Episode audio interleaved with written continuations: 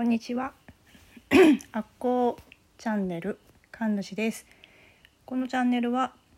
公式 LINE にあるアッコー神社の神主がお送りしております。アッコー神社は皆さんの悪口を奉納に来てもらう場所です。登録完全無料。皆さんにえーと悪口を奉納していただいたらそれに、えー神主がお返事をさせていただいております。というわけで今回のテーマは、えー豊かさを巡らす人は豊かにしかならない」でございます。これはですねあのーまあ、今日このお話をしようと思ったきっかけはあの私の、えーお友達あのラジオでもね、あのー今活躍されている放送をねいろいろしているスマトラ島の、えー花笛奏者のみきこさんがですね昨日からの面白い試みをされていてたまたまあのそのアーカイブがのら残らないライブにあのちょこっとお邪魔することができたんですけど 今日から本格的に毎晩ちょっと自分がねあの気持ちがいいだけ、まあ、気が乗る間はやるっていうことで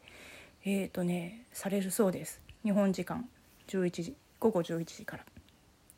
どんなことされるかっていうと「今日は一日いい日でした」って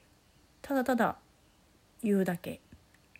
であのよかったらその皆さん30分お付き合いいただかなくていいので「その今日は一日いい日でした」って書きに来てくださいって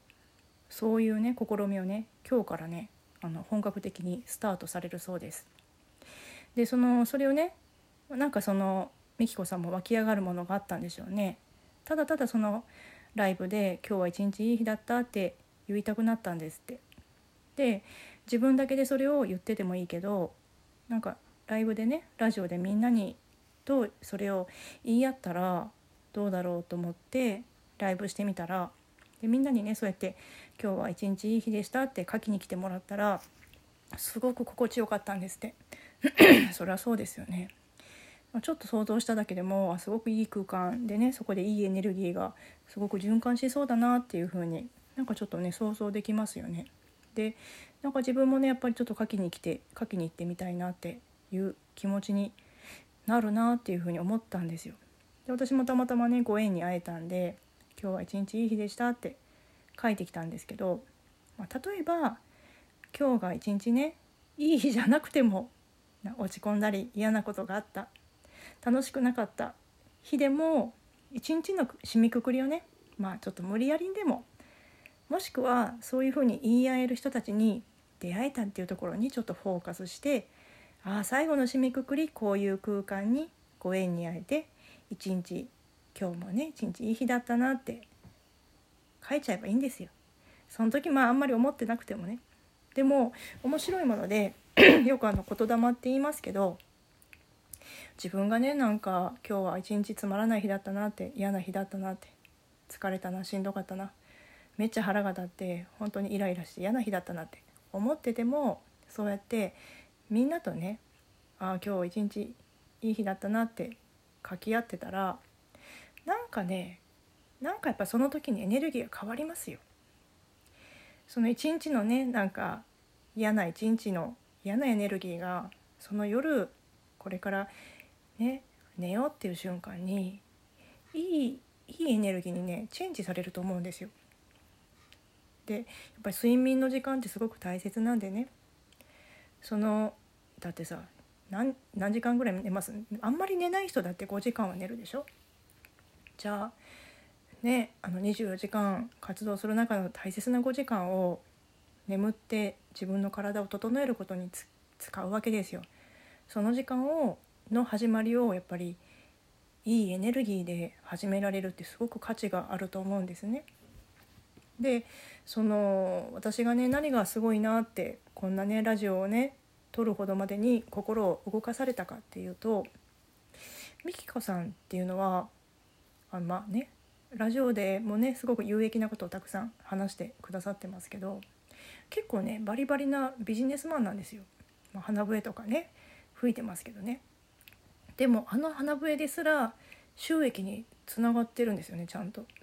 で結構ねビジネスマンなんですよ経営者でね。で何ていうのかなそういうね美紀子さんが、あのー、自分がねいいなこれをみんなにシェアしてあげたらみんなが豊かな気持ちになれるんじゃないだろうかっていうことをパッと思いついて次の瞬間にはみんなにシェアする豊かさの循環ですよねそんな美紀子さんが豊かさが循環してこないわけないよなっていうふうに思うんですよ。で あの幸せっていうことについてねこのラジオを撮るにあたってちょっと考えてたんですけどあのー、なんかねその今仲良くしてるお友達がいるんですけど私も、まあ、彼女も、まあ、ちょっと前まであのメンター的な人にねついていろいろ教わったりとかしてたんですよ。でその私のメンターを持った時に、まあ、今はもうちょっと縁が切れてしまったんですけどなんかねあのなんだろうな幸せじゃないようなオーラが出てたんですよ。まあ、不幸せというか不幸そうというか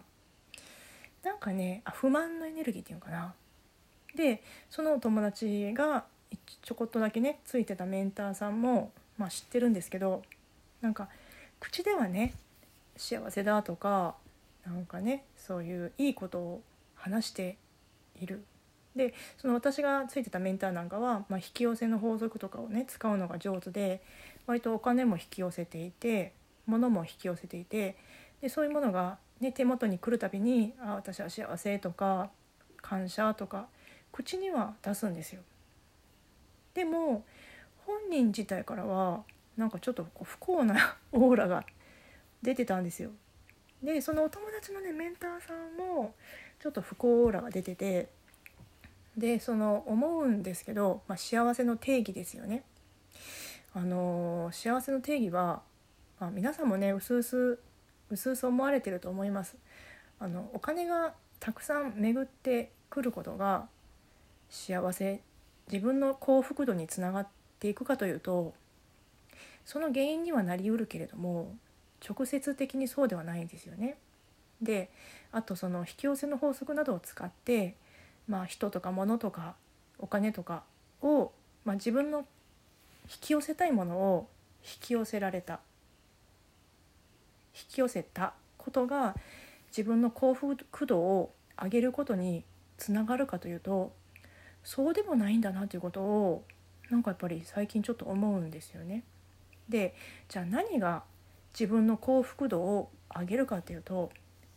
自分が幸せだなって感じるっていうことなんですよね。だからお金がいくら手元に来ても自分が幸せだなって思わないと幸福度は上がらないんですよ。だからいくら引き寄せの法則を使っていろんなものを手元に引き寄せててもそれで自分が幸せだなって思えてないと幸福度って上がらないんですよね。であのいくら口先で幸せだなっておっしゃられてる方でも見ればわかるんですよねこのこの人なんか幸せそうじゃないなってなんか不幸そうなオーラあと不足のオーラっていうのは出てるんですよね。でまあでね、まあ、それを思った時にその美紀子さんをね振り返ってみてあの、まあ、バリバリのビジネスビジネスマンの彼女なんですけど、まあ、一時に比べたらやっぱり収入的には減ってるわけですよ。人人事をねこんな風に語りますけど。けどインドネシアっていう場所で暮らされていてもう生活にかかる費用まあ、物価とかですねもう日本に比べたら全然少ないわけですよ。まあ普段からそれねおっしゃられてるんですけどだからあのその額面的な収入は減ってるかもしれないけれども多分生活の水準は何なら上がってるんじゃないですか。その高級なものに囲まれる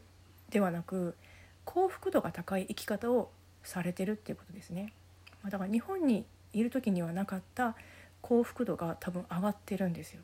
だからその収入の額面的に見ると下がっているかもしれないけど反対に幸福度は上がっておられるんですよね